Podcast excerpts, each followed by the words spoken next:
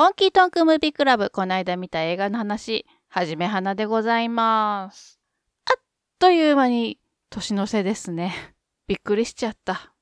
というわけで、今年最後になると思います。行きましょう。レビューというほど大したものではございません。お気に入りの映画についてあれこれと話しております。ネタバレには十分気をつけるんですけれども、ストーリーもガンガン追っかけていきますので、内容にも大いに触れていきますことをご了承ください。はい、行きましょう。今日の映画は、ロブスター。公開年度2016年、監督ヨルゴス・ランティモス、出演コリン・ファレル、レイチェル・ワイズ、オリビア・コールマンほか。というわけで、今回はヨルゴス・ランティモス監督のロブスターです。あんまりメジャーではないかもしれません。いや、そんなことないですよ。独特の世界観ですごく有名な監督です。いい映画いっぱい作るんですけれども、一筋縄ではいかないいい映画を作るという感じですかね。では行きましょう。冒頭、女性が牛を撃ち殺すというショッキングなシーンで始まります。舞台は架空の未来というかパラレルワールドっていうべきですかね。結婚することが義務になっている世界です。推奨とかではなく、もう義務です。ズバリ義務です。しかも時間がない。45日以上独身でいると動物に変えられてしまいます。さっき言った冒頭のシーンの牛、おそらく人間だった牛です。人間から牛になった牛。撃った女性は牛になってもなお相手を殺すほど憎んでいたのか、あるいは牛になった相手が不憫だったのか、まあその辺のことは語られません。ただ、小さく群れを作ってゆったりと草をはんでる牛たちの中で、特定のある一頭の牛だけを撃って去っていくっていうのは、かなりビジュアルとしては強烈です。さて、実は本筋とは牛関係ないので置いときます。主人公デイビッドという男性です。デイビッドは長年連れ添った妻に突然離婚を突きつけられます。12年ぶりに独身となってしまいました。まあじゃあしょうがないね、のんびり自分のペースで婚活しようかね、とはいかず、独身者は半ば収容されるかのようにあるホテルに集められ、そこでいろんな研修を受けながら45日以内にパートナーを探さなきゃいけません。デイビッドはそのホテルに一匹の犬を連れて入所します。犬はお兄ちゃんです。デイビッドと同じく独身で、そのまま45日を先に経過しちゃったお兄ちゃんです。ホテルは完全に行動を管理されています。プログラムに沿った生活を強いられます。特に性欲は完全にコントロールされます。というか完全に抑制されます。寝るときは利き手をつないだまま寝かされます。あの、自分でね、遊ばないようにね。我慢できずに遊んじゃったっていう人は、トースターで手を焼かれるっていう、なかなかなペナルティがあります。面接の時、デイビッドは聞かれます。もし動物に変えられちゃうとしたら何がいいですかと。そこのリクエスト聞いてくれるんですよね。デイビッドはロブスターがいいと答えます。あの、ロブスターって寿命がないって言われるぐらい長生きするらしいんですね。脱皮を繰り返すことで老化を抑えられるらしくて、あの病気になったりとか人間に壊れたりみたいなことがなければ100年単位で生きるなんて噂もあります。なので、のんびり静かに長生きしたいって言ってるんでしょうね。はい。このロブスターという映画、設定から何からとにかく極端で規定列です。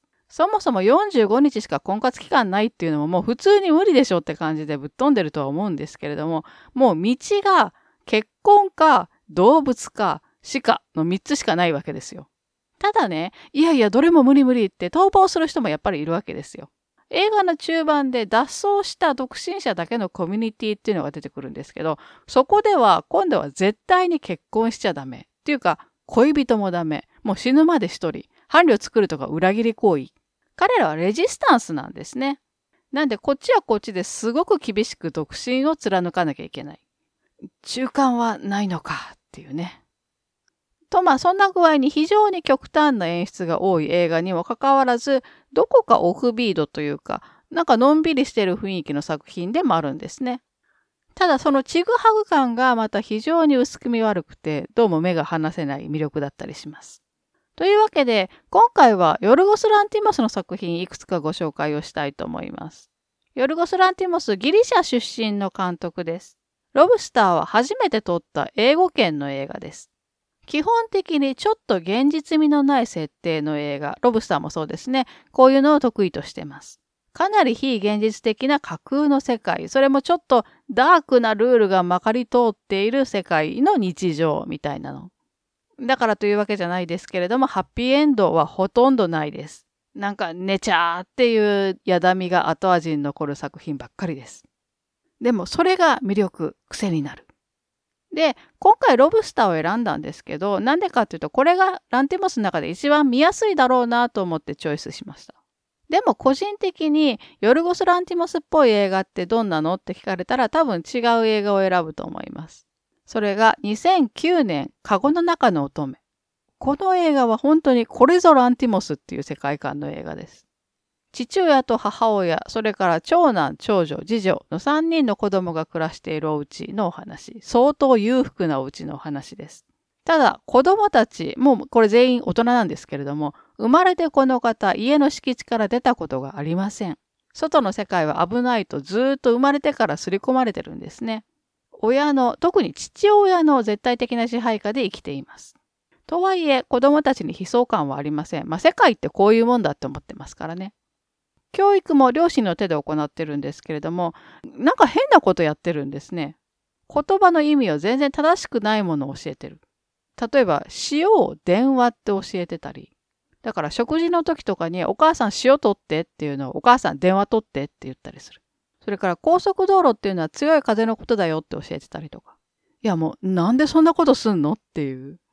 で、極めつけが子供たちに名前がないんですね。劇中呼ばれてないだけっていうのではなくて、本当にないんです。長男、長女、次女って呼ばれてるんです。ねえ、長男、なに長女みたいな感じで。だけどそんな極端に外界との接触を遮断された、まあ言ってみれば無菌室みたいな家で隔離されて暮らしている家族といっても、両親はまあ出入り自由なんですけれども、子供たちはもう完全にその中だけです。なんだけれども、父親が長男の性処理用に外から定期的に女性を入れるようになったんですね。そこら辺から状況が変わってくる。もうね、毒親とかの域をとうに超えた自分の子供使って社会実験とかやってんのかなって思えるような家族のお話です。ちなみに現代はドッグトゥースと言います。剣士ね。父親が、剣士が抜けたら大人になった証拠だから家から独立してもいいよっていう、またこれまた嘘を教えるわけです。永久士ですからね、そもそも自然に抜ける派じゃないんですよ。まあ、つまりそう言っとけばずっと監視下に置けるっていう話です。とにかくこの冒頭から最後まで言いようのない不安がずっと続いてる映画で、この気持ち悪さはほんとすごいんですよ。いや、あの、でもね、親の行動管理がひどかったみたいなトラウマを持ってる人にはお勧めできないかもしれない。トラウマ発動しちゃうかもしれません。ラストももう全然スッキリしなくて、数日頭に残ってもやもやもやもやするようなラスト。ラストのモヤモヤといえばこっちもすごいです。2017年、聖なる鹿殺し、 Killing of a Sacred Deer。これも主人公ロブスターと同じコリン・ファレルです。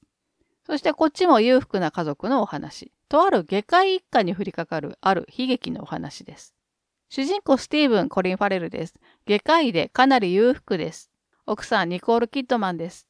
子供たちは一男一女の二人。一見幸せな勝ち組ファミリーです。だけどスティーブンが定期的にとある少年マーティンと会ってるんです。若い恋人かと想像しながら見てるんですけれども、どうも様子がおかしい。どうやらスティーブンが過去に行った外科手術でマーティンの父親が亡くなったらしいんですね。しかもそれはスティーブンがしっかり罪悪感を抱かなければならないような死であったらしい。あ、なるほどね。だから負い目があるわけね、と合点は行くんですけれども、まあそれでもそこまでの二人の関係が良かった、良好だったっていうのもあって、スティーブンはマーティンを家に招き入れます。ただここからゲームスタートというか、物語ががぜん回り始めます。まず幼い弟が突然立てなくなって食事を取らなくなります。そのうちお姉ちゃんの方にも同じ症状が出ます。はっきり明示されないんですけれども、どうやらそこにはマーティンが仕掛けた何かしらの呪いみたいなものが発動してるらしい。といってもオカルト系の映画ではないんですけれども。マーティンはスティーブンに言います。借りは返す。家族を一人奪ったんだから一人差し出せ。じゃないと全員死ぬよと。マーティンはつまり家長であるスティーブンに犠牲にする家族を一人選べ、つまり一人お前の手で殺せと言ってるわけです。とにかくそこからは生々しい家族内での命乞い合戦が始まります。知りたくない子供たちや妻がスティーブンになりふり構わず命乞いをします。これがね、見ててかなりきつい。母親がそれ言う？とか、子供にそれ言わす？とか。だけども、そんなことよりも、スティーブンのダメさ加減に本当にイライラします。いや、もうそもそもお前のせいだろうが言ってこう突っ込みたくなるような。まあ、一見幸せそうに見える家族も一皮むけばこんなものって言われてるような感じもしますね。とはいえ、まあ、この家族も最初からちょっと薄気味悪いんですよ。